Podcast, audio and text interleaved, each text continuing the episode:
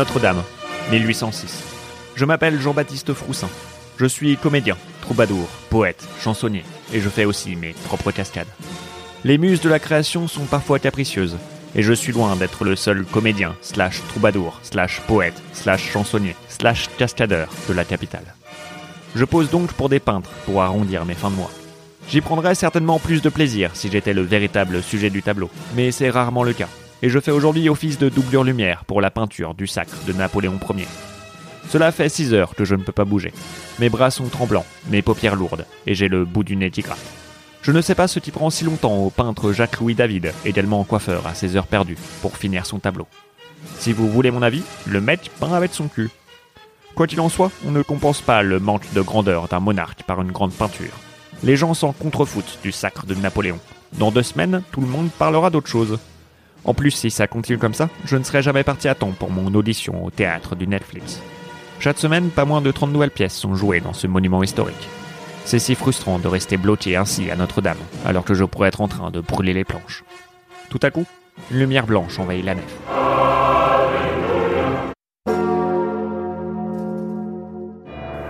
Notre-Dame de Paris, 1482. Je suis Froussimodo, le sonneur de cloche de la cathédrale. Les muses de la création sont parfois capricieuses, et je suis bossu, boiteux, borgne et sourd. On pourrait penser que cela suffirait pour que je reçoive les revenus pour les souillons et les affligés. Mais ce n'est pas si facile qu'on pense de toucher le RSA. Aujourd'hui, c'est la toute première fois que la France passe à l'heure d'été. Je dois avouer que je n'y comprends pas grand-chose, ce qui est assez handicapant quand on doit sonner les cloches. Mais ce n'est pas un handicap de plus qui aura raison de ma joie de vivre. Non, c'est la solitude qui aura raison de ma joie de vivre. Les gargouilles sont mes seuls amis. Je passe mes journées à leur parler et mes nuits à les aimer. Si seulement je pouvais sortir découvrir les rues de la capitale, ses marchés, ses habitants, sa sublime cathédrale. Après tout, je ne suis jamais sorti d'ici, et je n'ai vu Notre-Dame que dans les regards émerveillés des badauds qui la visitent. Il faut croire qu'habiter si près d'une telle merveille nous empêche parfois de voir sa beauté. Tout à coup, une lumière blanche envahit le clocher, et une plume blanche tombe au sol.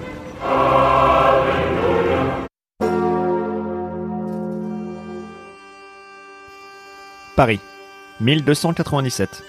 Je me présente, Froussin du Lac, chevalier à la truite. Je suis furieux. Ma modeste demeure se situe pile en face de Notre-Dame de Paris, ou du moins ce qui sera Notre-Dame de Paris. Cela fait 150 ans que c'est en travaux, et apparemment il y en a au moins pour 50 ans de plus. Le boucan est insupportable, impossible de fermer l'œil sans compter les voisins du dessus et leurs 14 enfants. Où est la peste noire quand on a besoin d'elle? La construction de la cathédrale a été commanditée par notre bon roi, Emmanuel le Condescendant, fils de François le Trouillard, lui-même successeur de Nicolas le Raciste. La charpente, elle toute seule, a nécessité 1300 chaînes. Heureusement que le bois est inépuisable, comme toutes les ressources de notre bonne vieille terre. Je ne comprends pas comment ces ouvriers font pour être aussi lents. Si vous voulez mon avis, on devrait construire cette cathédrale comme on a construit les pyramides d'Égypte, avec des esclaves. Je me dirige vers les travaux pour proposer cette brillante idée au chef de chantier. Ah oui, bon, c'est vrai que quand on est devant, ça a quand même un peu plus de gueule. J'avoue ne pas être un grand fan des gargouilles, bien que je me sente curieusement attiré par elles.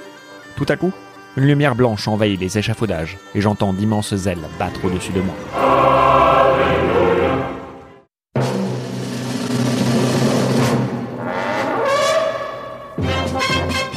Lutèce, moins 50 avant Jésus-Christ. J'ai hâte que l'on compte les années à l'endroit, ça sera sûrement beaucoup plus simple. Je m'appelle Froussinet le Gaulois et je suis actuellement en train de contempler les travaux qui viennent de finir sur l'île de la Cité. Le Pilier des Nautes, une colonne érigée en l'honneur de Jupiter, entourée par 1300 chaînes qui resteront là pour toujours. Le quartier est en train de subir une véritable gentrification romaine. Ils ont même interdit les druides, sous prétexte que, je cite, ce n'est pas correct de faire des sacrifices humains. Toute la culture gauloise est envahie par les Romains. Toute Non. Une chose résiste encore et toujours à l'envahisseur. Ma liberté de penser. Je laisse un commentaire sur le mur de l'édifice.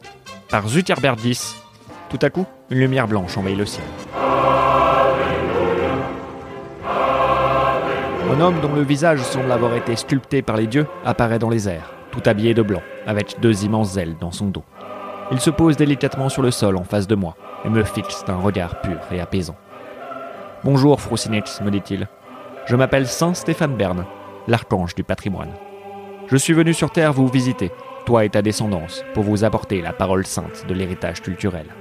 Je sais, Froussin du Lac, que tu penses que ces travaux ne vont jamais se terminer, que ces ouvriers sont payés à se tourner les pouces, mais c'est plus qu'une cathédrale qu'ils sont en train de construire. C'est un symbole.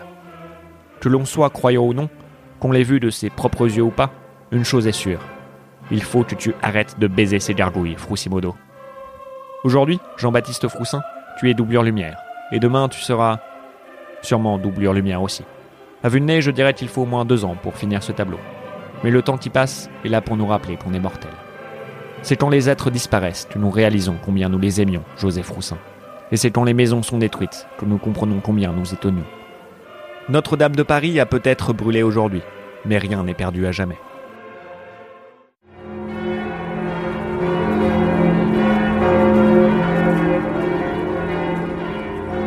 Paris, 3019. Je m'appelle Kevin Daenerys Froussin, détective. Je suis furieux. Le plus vieux bâtiment de la capitale, notre McDonald's de Paris, sur l'île de la Cité, ne vend plus de egg and cheese. Comme quoi, je suppose que rien ne dure pour toujours.